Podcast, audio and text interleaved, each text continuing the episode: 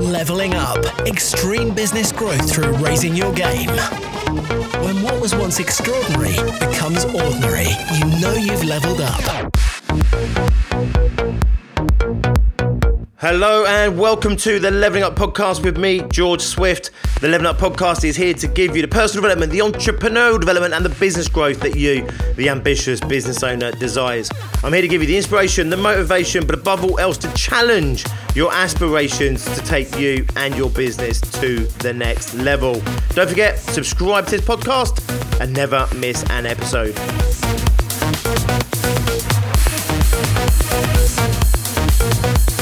For many of you out there right now, sales is getting a little bit tougher. It's harder to get the close, it's harder to win those deals. I get it. There's a lot more uncertainty in the economy, a lot more uncertainty in society, and that is rubbing off onto our small business owners. So we've seen this across all of our clubs, whether they're new on startup businesses or businesses that have been around for a little while now, doing multiple millions of pounds in turnover. It is getting tougher out there for many, not for all, you know, there's plenty of business owners out there right now that are killing it, they're smashing it, they're in the right place, the right time, or their industry, the marketplace just isn't being affected right now. But for many people, they really are starting to struggle just a little bit with sales. And I want to make sure as we start to come into autumn and that, that we're really making the most of the sales opportunities that we have. It's really hard, you know, to get a prospect, to get in front of a prospect, to have an opportunity to pitch in front of a prospect. That's not an easy thing to do. You know, we don't have hundreds of people that we're pitching to like that every day, every week, maybe not even every month. So, therefore, when you do get the opportunity to pitch to a client, when you get an opportunity to actually meet a client or prospect and have that sales conversation. You don't want to go in there lightly. You don't want to be losing deals unnecessarily. And with the economic climate as it is right now, with the culture that's going on right now, many people with their uncertainty and stuff are actually holding back. They're, you know, they're just not buying like they were buying. And therefore, it's even more important that you don't waste the opportunities that you do get to be in front of. So today I want to talk to you about who you're actually selling against. Now, I've talked about this in the past, and I'll talk about it almost certainly again in the future. It's always mindful to be aware of your competition. So, who is your competition right now? Well, first and foremost, you've got your normal competition, right? So, your normal competition is you're going in, you're positioning yourself with a client, you're pitching to a client, and there are other companies like you that do what you do or similar to what you do that you're pitching against. Okay, so this is a client, maybe they're getting a few people in, maybe you're doing tenders, and they want to work out which one to go with. Actually, you'd be surprised how rarely that's your main competition. Okay, so one should we be mindful of who you're going up against, while you want to be mindful about what your competition is doing, being mindful that there might be competitors of yours in there also pitching for this business, trying to win this business, they're probably not your biggest competition and certainly not right now. So the second opponent you want to be mindful of is the option for them to do it themselves. So, depending on what you do, that might be more or less practical for them. But let's say, for example, you provide admin services, you're a virtual assistant, and you're in front of this person and you think you're in competition with all of your other virtual assistants out there. Chances are you may be, chances are you might not be actually. The chances are actually what you're fighting against is are they going to pay you to do it or are they going to do it themselves? And even if they're not thinking about you specifically doing it, you know, it's like, are we going to get anyone else to do this for us? Or are we going to do it ourselves or continue to do it ourselves? Really important you're aware of that opponent because you need to make sure that you tackle all of these potential opponents when you're in front of the prospect, when you're in that sales process, you need to uncover it, ask questions, you need to get a feel for who you're up against, what you're up against, and potentially you're up against them getting themselves to do it over you doing it. The third opponent you need to be mindful of, and this is actually a really common opponent that people don't really even consider very often when positioning themselves for business, is the option that your client has to not do this at all. Now, this is a really big option for many people because it's free. right? If they don't do it at all, it doesn't mean that they're going to be doing it. So it's not going to cost them their time and energy, and it's not going to cost them any money. And therefore, it's normally a valid option, especially if it's not an essential thing. Now, you heard me talk about this over and over again. If you're following this podcast, I talk about making sure that you're essential for your clients' essential, that you're mission critical to your clients' mission critical goals and outcomes. Because if you're not, the further you start to fall down that list, then the less likely you are of winning that business at all, right? Because they might like you, they might like what you're doing, but if you're not essential, you're not mission critical, it's always going to be a valid option to not do it at all. Now, these are your three main opponents at any time of the year in any economy. They go with someone else, they do it themselves, they don't do it at all. But right now in the economy, you're also selling against uncertainty like never before. You know, we are on the brink of potentially the worst recession we've ever seen, not just nationally, but globally. We don't know for sure it's going to be that bad, so we can't even plan for it being that bad. It might pop up again, the V shaped recession that people talk about. Could be short lived, hopefully but we don't know that for sure, so we can't commit down that path. And all this uncertainty means that your client is going to struggle to make a commitment. They're going to struggle to sign on the dotted line. So when you're going through that sales process, it's really important that not only are you uncovering your direct competition, uncovering if there's an option for them to do it themselves, or even not doing it at all, you also want to have the conversation around the uncertainty. Now, you might not sit there and say, right, what are you uncertain about? But you want to ask the questions that uncover their uncertainties. You want to find out what are their fears and what are their doubts and what are their anxieties that might get in the way of them doing the deal. Now, depending on your particular approach and your market area and your character and the character of the person you're selling to, you might be able to come straight out and say it and say, look, I've had a lot of these conversations right now. There's a lot of uncertainty out there what is it that we need to be certain of in order for you to be able to make a decision to progress? You might be able to go out there and just ask that question outright.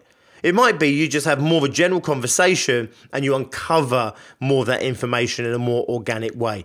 Sometimes, I'll be honest with you, I quite like the direct sales method, right? I'm here to solve this problem. Are you interested? Yes, you are. Brilliant. Right. What's going to stop us from moving ahead? What's going to stop this from happening? What's going to get in the way? Who's going to get in the way? Is there somebody else in the background that's going to get in the way?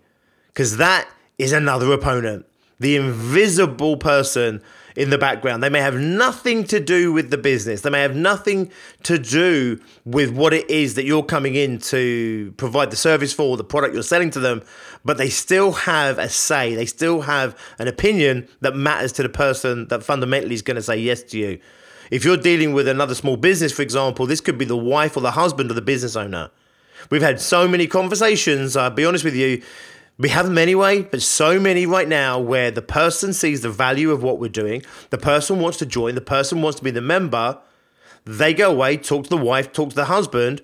Now, of course, we might have spent maybe an hour, two hours with that person. Maybe they've come to one of my events. They might have spent four or five hours with us to get to the point where they're ready to join, where they want to be a member of ours, where they want to be on our journey.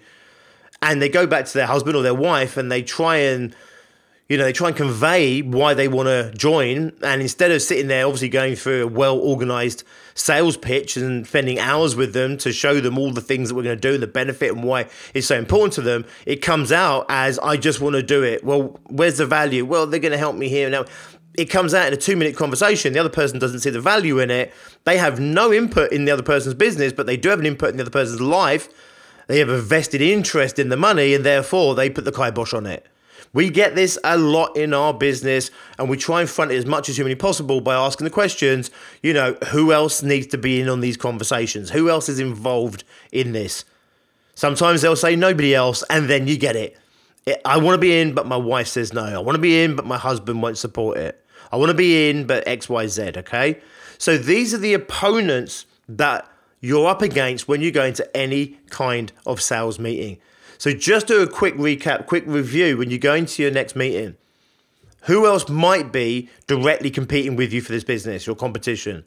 How do you convey to that prospect that you're the right person? Then you want to work out from them is there an option for them to continue to do it themselves or just to do it themselves? Work that out, ascertain it, and you need to sell against that as well. There's a cost to them doing it themselves. The cost is they have to put their time and their energy into it.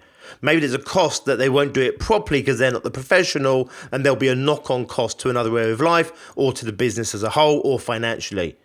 You then want to un- uncover is there an option to not do it at all? And you have to sell against that option as well. Then you have to find out what's their uncertainties, what's going to stop them. Even though they want your product, you can help them. You know, everything's been done, and maybe in a normal economy, they would have signed the dotted line, but there's something blocking them. You need to find out what is that ahead of time so you can sell against that as well. And then you need to find out is there anybody else in the background, in the wings, invisible to you right now that's going to have a massive say in whether or not this goes ahead? Use your language, use your approach, use your sales strategy, your sales techniques. Use what you already do right now. Just bring into those sales conversations, bringing the information gathering that you need to know which of these five opponents are you directly up against? And then you need to work out and navigate your way around them, sell against those things to show that you are the best option for them. As I've said this before, if you're not the best option for them, then walk away. If it's the right thing for them to do it themselves, then you know what? Let them do it themselves. If it's the right thing for them not to do it at all, let them not do it at all.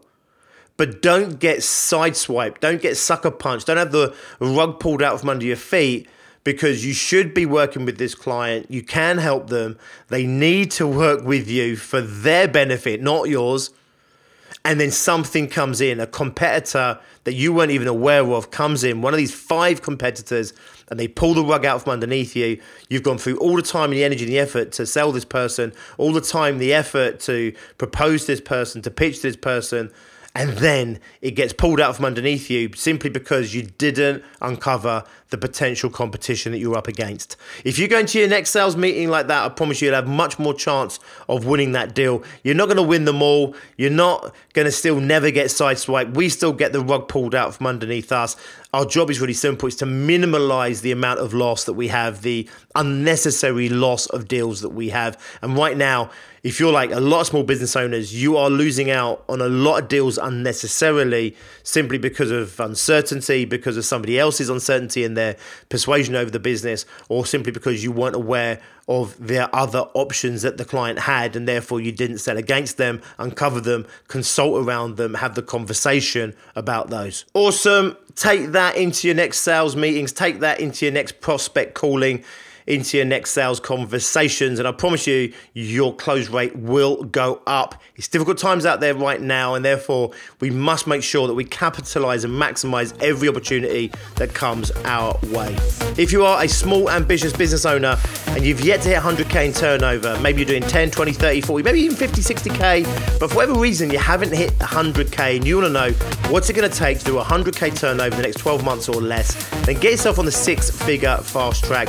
I'll take you through the six figure mindset, the six figure business model, and the six figure methodologies that you need to have in place in order to achieve that 100K next 12 months or even less. I'll put the link in the descriptions. It's completely free of charge, waiting for you right now. Once you get there, you'll also notice we also run some live events. I would love to see you at one of our live events. Get yourself on the six figure fast track, take your business to the next level, take yourself as a business owner and entrepreneur to the next level. Have an awesome weekend. I will see you on Monday. We'll do it all over again. Leveling up. Until then, Extreme as always, business be growth successful. through raising your game. When what was once extraordinary becomes ordinary, you know you've leveled up.